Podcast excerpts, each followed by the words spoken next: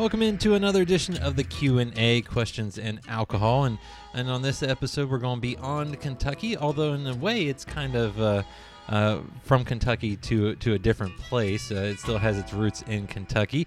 We're here joined by Seth Benhaim, founder of Broken Barrel Whiskey. Seth, welcome in. Thanks for having me. Appreciate it. Well, I, I appreciate you, uh, you know, hopping on here and, and, chatting with us. And when I say it's it's an interesting thing that we go beyond Kentucky because you're out in the West Coast, but technically, what what goes in your your product comes from Kentucky. And we'll we'll touch on that here in a little bit, right?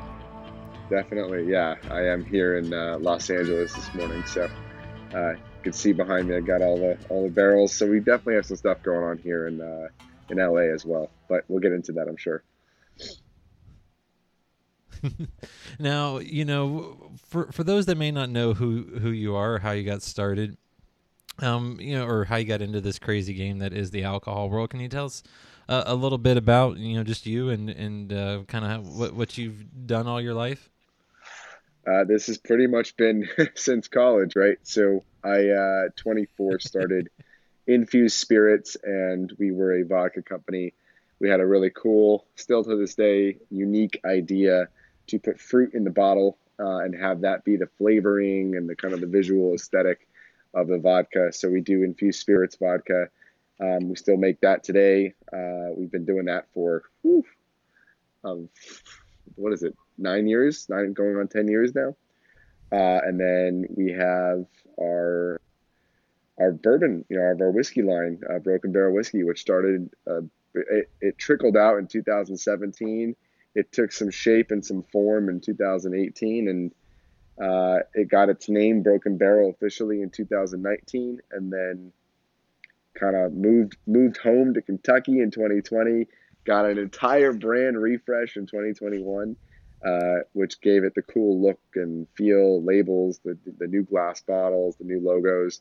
That all happened in 2021 so here we are in early 2022 and we've got all kinds of crazy whiskey coming out. Um, you know, every month we got something crazy coming out, uh, whether it's a barrel pick or something we've had in in our inventory that we finally felt was ready to release, or you know, something like that. So it's a lot of cool stuff. A lot of cool stuff happening over here for sure. Well, I, I love too that you kind of have taken a, a different approach because I, I feel like you know everyone can kind of just go to MGP or wherever, buy it, put it, put their label on it, and so forth. Maybe age it in a different barrel for a little bit, but you guys kind of take a different approach. But before I even get to that, I mean, you t- talked about the the approach with vodka and and the infused spirits that you launched there. How how did you guys come about with with that before I even get into the the whiskey? Because I feel like that was almost a a way you started, then you took that idea and kind of flipped it for the whiskey world. Uh, yeah. Well, we when we started I had locked up a bunch of domain names like infused gin, infused rum, infused tequila, infused vodka, infused whiskey, infused bourbon. I, I bought them all up um, in the early. days. I still have them today, actually.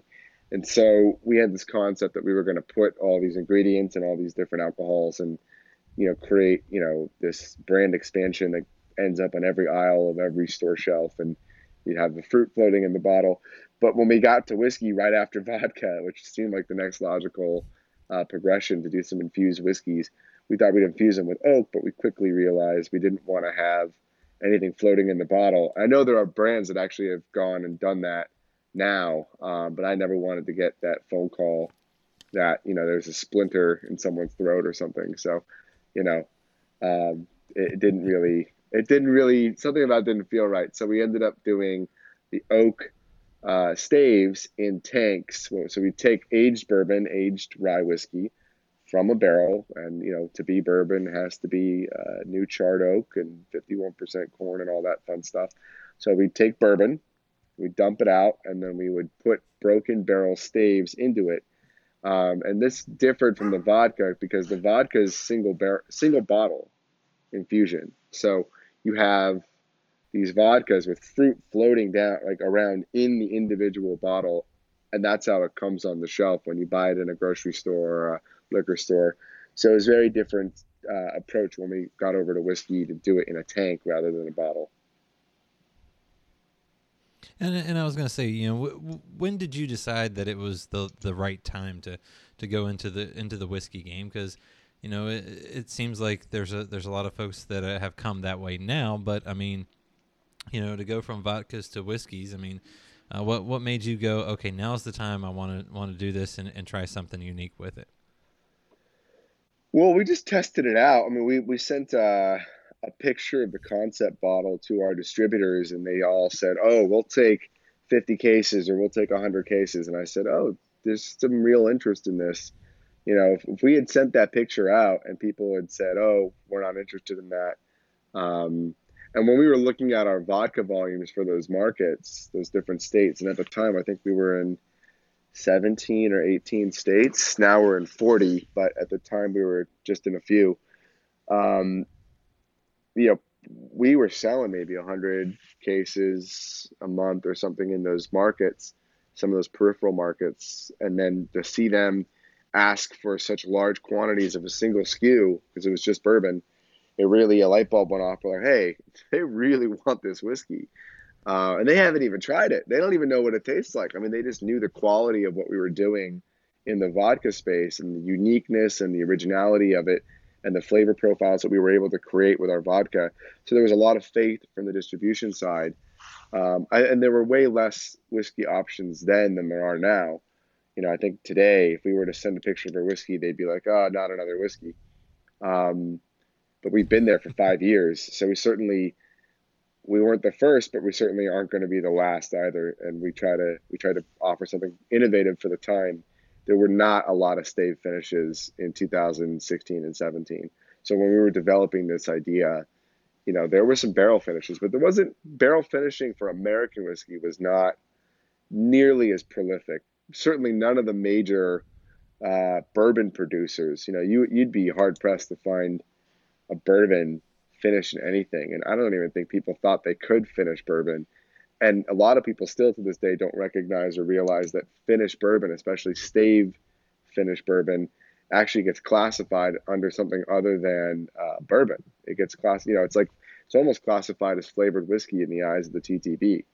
They they don't allow you because it's just purity to bourbon, right? Bourbon's super pure and it's not supposed to be adulterated with any additives or flavors or coloring or those things. So when you start finishing these bourbons, um, especially with staves from multiple barrels, it's considered a flavor of sorts. You know, we don't add any flavoring or artificial anything. All we do is dump the bourbon or the rye whiskey into a tank, and we take broken barrel staves, which you know, go check out our Instagram.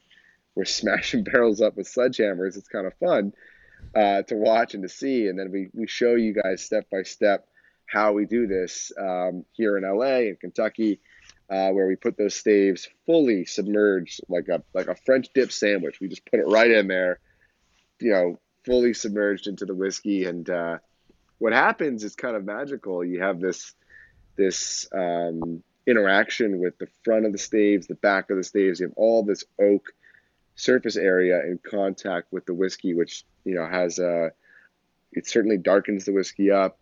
It unloads a lot of flavor really quickly. Um, there's no science or technology from us involved in this. There's no uh, pressure washing or artificial heating or anything like that. Um, you know, we just kind of taste the whiskey as it goes and as it ages, and we say, okay, this tastes right, and that's when we start to consider bottling a, a batch or a private release or something like that. Well, and and two, I, I love just you know getting to try those. That they were they were very impressive, and it's it's kind of neat to to to see what you guys have been able to do and the flavors you've you've been able to pull out. But before I even get into that, was it as simple as breaking barrels that you got the name, or was there a little more behind it in the in the broken barrel name? uh, there's I was this is 2017. I think it was 2016. Um, we were kind of mulling around with the idea of whiskey, and you know, from idea to coming out was probably nine months or 12 months or something. So I think it was April of 17. Um, I'm my wife and I are both Jewish, so I was sitting at a Passover uh, seder, which is like a, a, dinner for those who are like, what the hell is that? Um, we're sitting at a Passover seder, and I knew at this point, like it meant a lot to my wife. We were at her family friend's house. I could not pull my phone out, but this like lightning bolt hit me. I'm like broken barrel because we're breaking the barrels and we're gonna put them in the whiskey. So I had to grab them. Like I had to ask my wife for a pen or pencil. Like I, I knew she had one in her purse. She's like, "Why? Why do you need that right now?" I'm like, "I need it right now. I need it right now because I'm gonna forget."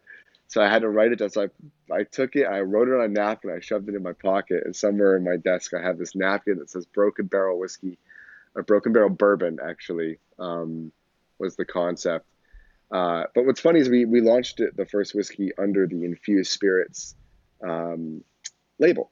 So if you look at, you know, there's plenty of it still out there, I think, on people's Instagrams. And it's funny, we still see people posting pictures today in 2022 of a bottle that was released two, three, four, five years ago.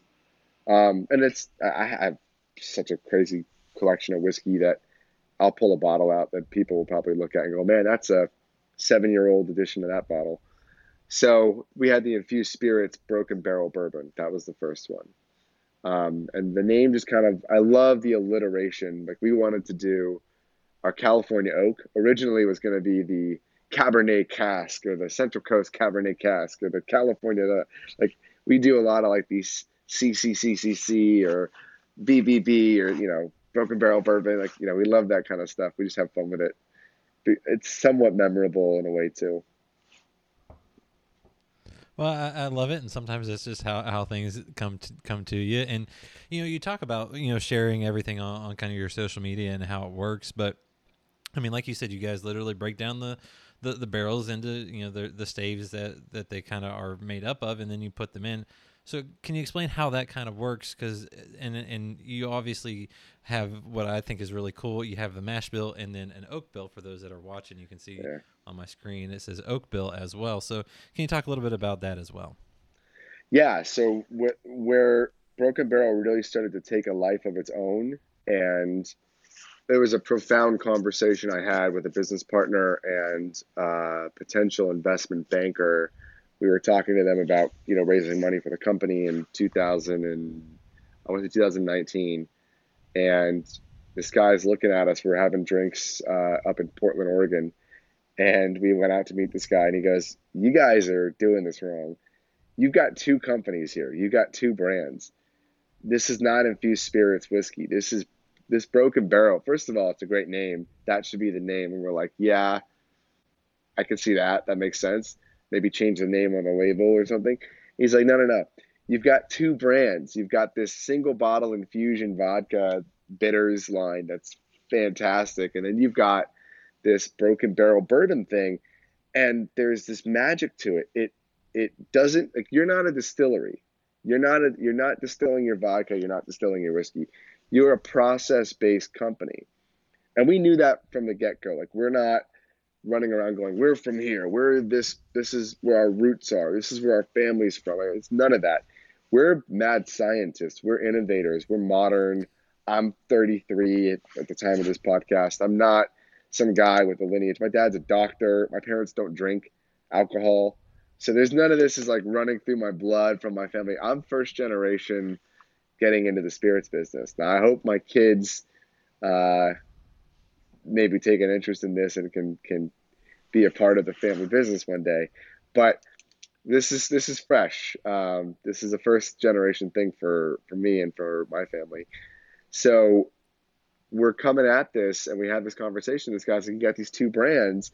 So we, we very quickly realized like we had there's a value to not being com- complicit or reliant on your own stocks. Like I could take Tennessee whiskey, California whiskey, uh, Indiana whiskey, Kentucky whiskey, if I needed to, and break barrels and put it into that whiskey, and it would be ours. It would have what we we ended up terming the oak bill, and so this the, not only the ability to do whatever we wanted with whiskey from wherever we wanted, and there and vary it bottle to bottle, batch to batch by the types of broken barrels we were using, but then also to um, have that kind of infinite availability. Whatever we could get our hands on and afford and buy, that's what we could put out. So there's no ceiling really, truthfully, to what we um, can create or come out with, which is an investable sort of uh, proposition because you know you know usually it's your your inventory times X amount of dollars, right?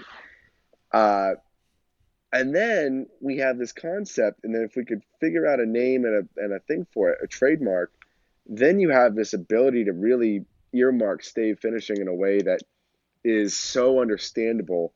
And you know, I love Maker's Mark is probably the first uh, real stave finish. You know, the 46 stave that it's from um, ISC. They do the the toasted barrel staves, and you know they're, they're finishing staves. They're not actually from a used barrel. They're new barrels toasted in a certain way, different kinds of oak, different sort of treatments and and seasoning and those things that they have a variety. And if you've ever seen like the Maker's Mark, they have the oh we use X amount of this stave, X amount of that staves, and they count the staves or whatever, and they put them in the barrel. Very different than what we do, where we take used barrels that you know from Scotland, from uh, Portugal, from Japan, from Canada, from Mexico. Um, I've got I've got I've got barrels uh, just over there that are from Mexico, you know, Mexican wine barrels. So we're trying to do you know these different terroirs of where these oak uh, barrels have spent time, the types of alcohols that were in them before, uh, Canadian maple barrels, you know, things like that. It starts to get really interesting, and it, it goes a little bit further than beyond I think what Maker's Mark has ever done. And then you have these uh, these complicated names Maker's Mark does, like RC6 or PR5. Or like, what the hell does that all mean? And you can look it up. And but I think the everyday consumer, which may not be the audience for that, uh, it's just going to look at that and go, I don't sure I get what the hell this all means.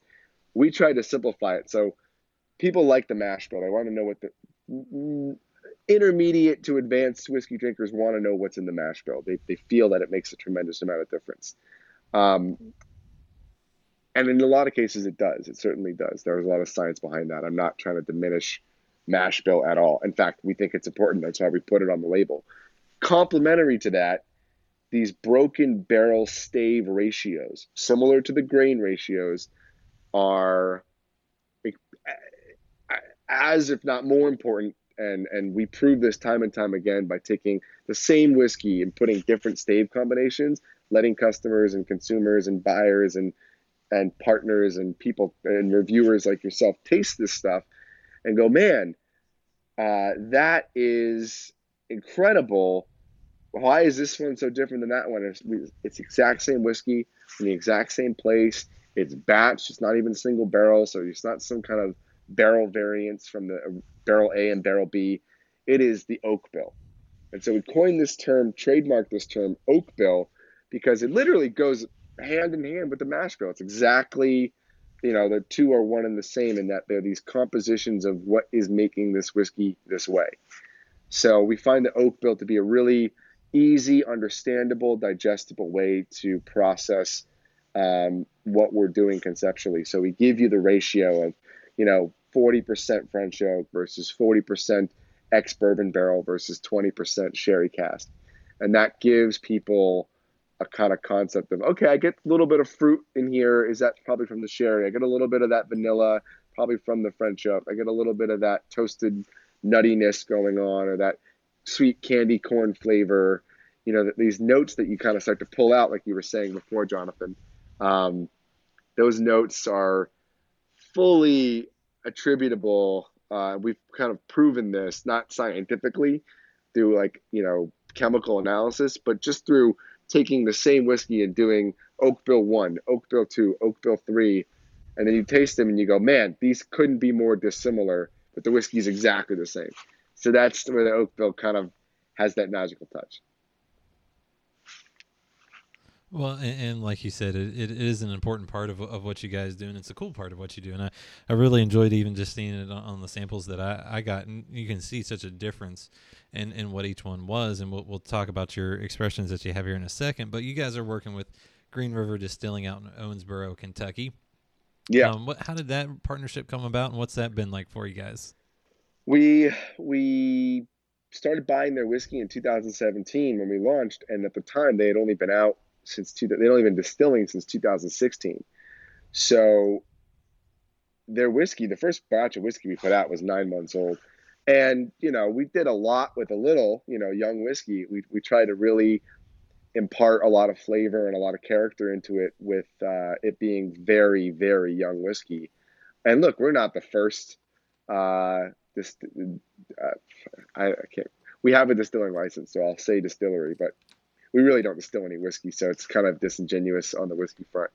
I say we're we're really the we're not the first craft spirits company to put out a, a 6, 9, 12, 18 month old whiskey, um, which is kind of what you would get from us circa 2017 and 18 when really, I mean, they really didn't have two year old whiskey till late 18. And we were putting out whiskey 17, early 18, early, late 18, early 19. We had these batches of bourbon and rye coming out, and they were young, really young. Then we took a little bit of whiskey from MGP and tested our hand with that. Older whiskey, you know, we had some 12 year and some five year, four year uh, in the blend. We used some really young single malt whiskey and some really young wheat whiskey, which we bought a lot of at the time, and we're still slowly releasing. Some of that stuff is hitting four year now. Um, and we did release uh, a wheat whiskey out of LA called the Reckoner. We're releasing some of the malt whiskey uh, under a name called the Fenwalker. Um, and so if you look on online, you'll see some of those coming out now, you know, April 2022. Um, but yeah, no, it's, uh, it's been a journey with Green River, uh, getting older whiskey and changing, you know, adding new products. We have our Reserve Oak series with them, which is all uh, two two to three year old bourbons, um, finished in wild casks like port, stout, uh, rum finish, uh, peach brandy cask finish. So a lot of really fun, exciting uh, products in the in the kind of the core lineup that we've done with Green River over the last, you know, four and a half years.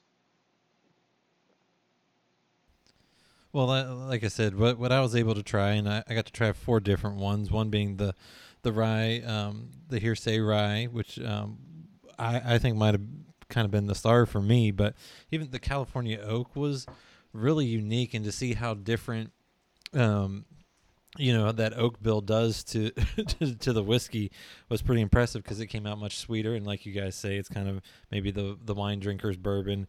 And then just the yeah. small batch and the cask strength were both just very solid as well. So can you talk a bit about the, those releases and how they're similar but but also different at the same time? Yeah, the first the first is our small batch, 95 proof.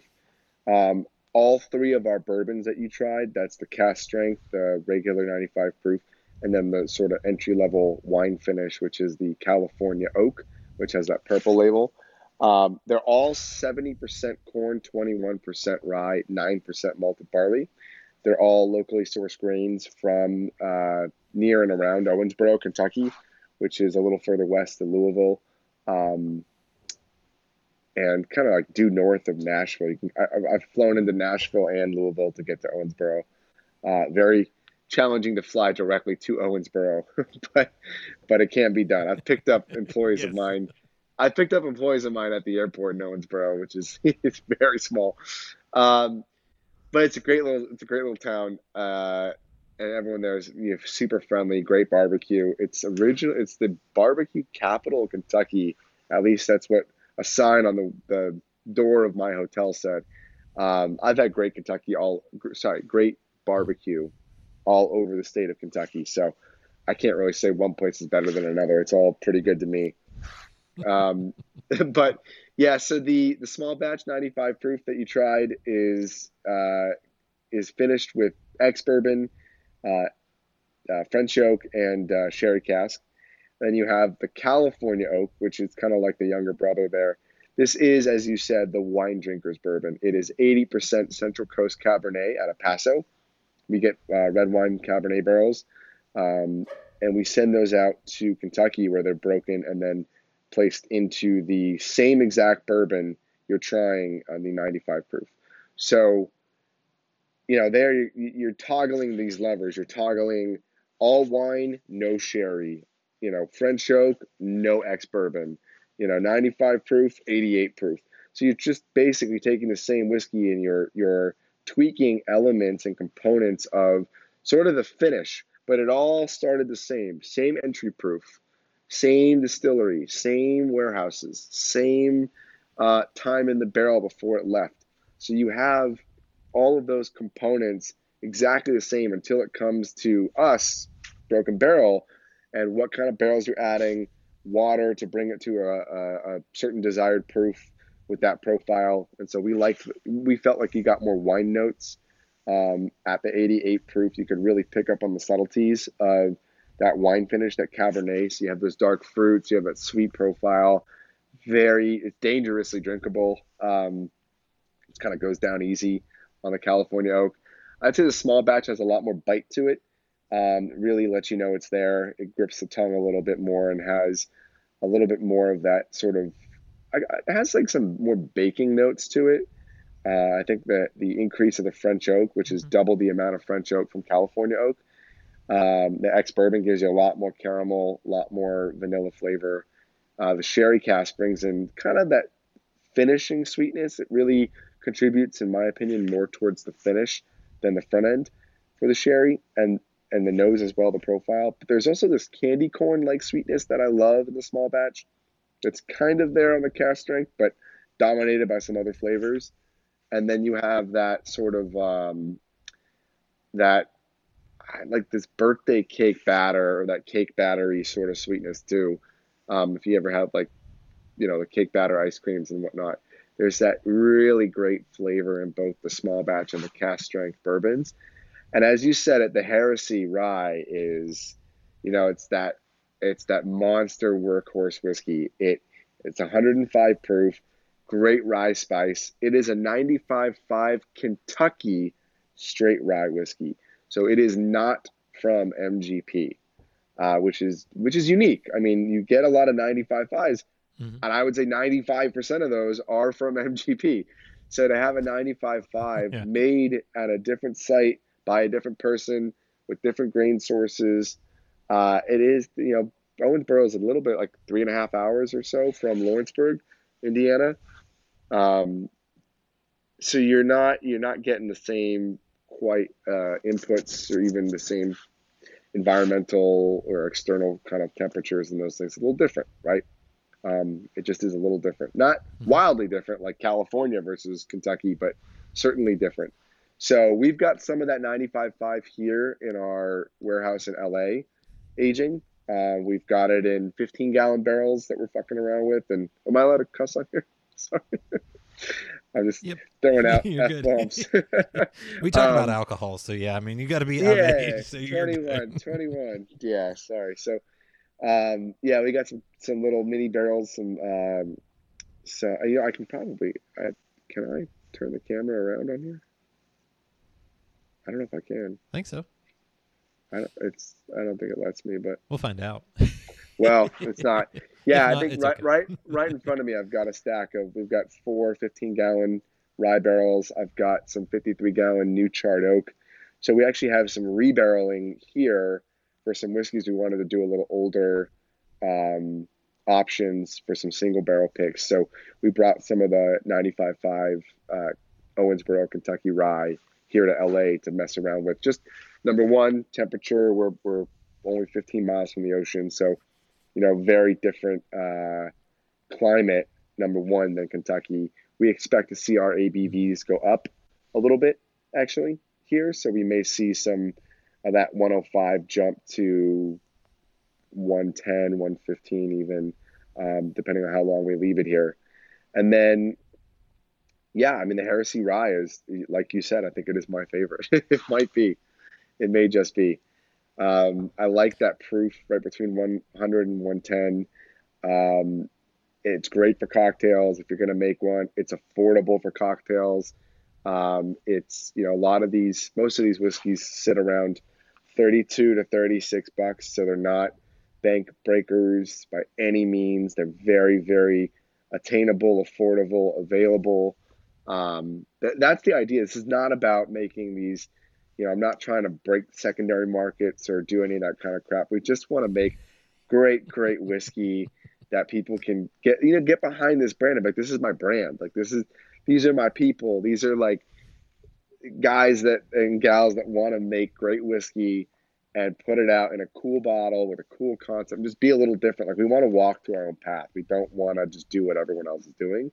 And I think that's why you get a lot of funky things out of our our brand. You know, you get a lot of these kind of wildly creative, confusing things that you're like, what the hell is you know this American whiskey with a Sauternes cask finish, or you know this Barbadian rum on a seven year, or the you know um, the Islay cask. You know, we get a lot of Scotch casks from people we know, and we've done you know Ardbeg and Laphroaig finishes and on American whiskeys. We've blended malt whiskey with wheat whiskey. We've got cognac finished wheat whiskey.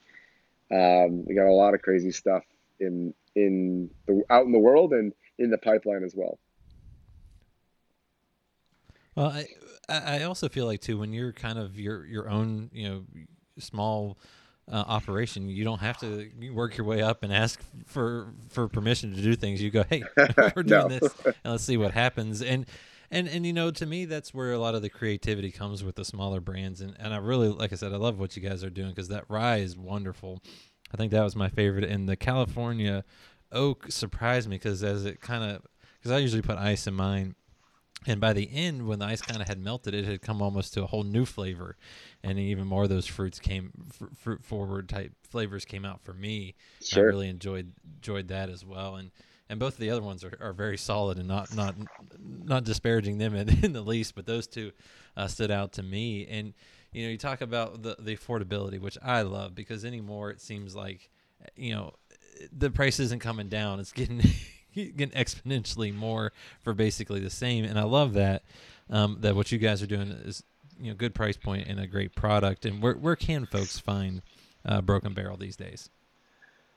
Uh, certainly, uh, being in California, we have a lot of retailers here that ship to most states. I know Kentucky has some e-commerce now going, and you can certainly find it. I mean, if, I don't know where the listeners are predominantly, but you know, we're we're out there in Total Wine. We're in here in California. We're in our California Oak, as you just mentioned, is in Albertsons, Vons, Pavilions. Um, we're with BevMo, California. We've got our rye whiskey. We've got some really cool uh, reserve oak whiskeys. We've got we have great online partners like Flaviar.com, and uh, uh, we have um, you know, uh, oak.net, and there's so many. I mean, it's hard to keep track of them all. And, and honestly, every time I type in Broken Barrel on Google, I'm finding new, you know, caskers.com is a great one. Uh, if you ever shop at Caskers, we're going to have some products going out to um, sharedpour.com and uh, so many. I mean, if you Google it, you'll, I'm sure your, uh, your your Wi-Fi service or whatnot will, will figure out where you are and which one's closest to you and, and all that good stuff. But um, unfortunately, we do not have a store finder for our whiskey, only our vodka. Um, we never we weren't able to set that up exactly, so we're working on it. We'll try to get that up and running. But right now, yeah, definitely use use the internet. Call stores ahead of time. Ask them what they have.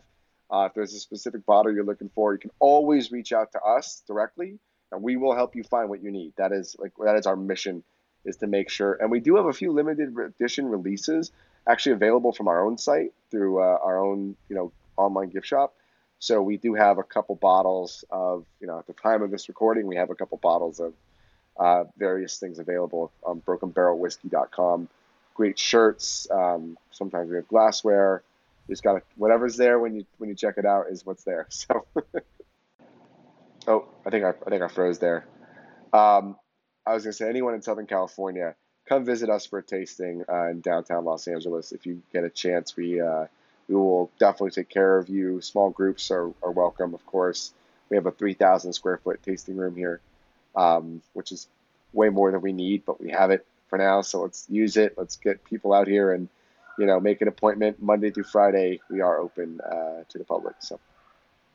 Well, Seth, I, I, appreciate you sharing your story, your whiskey.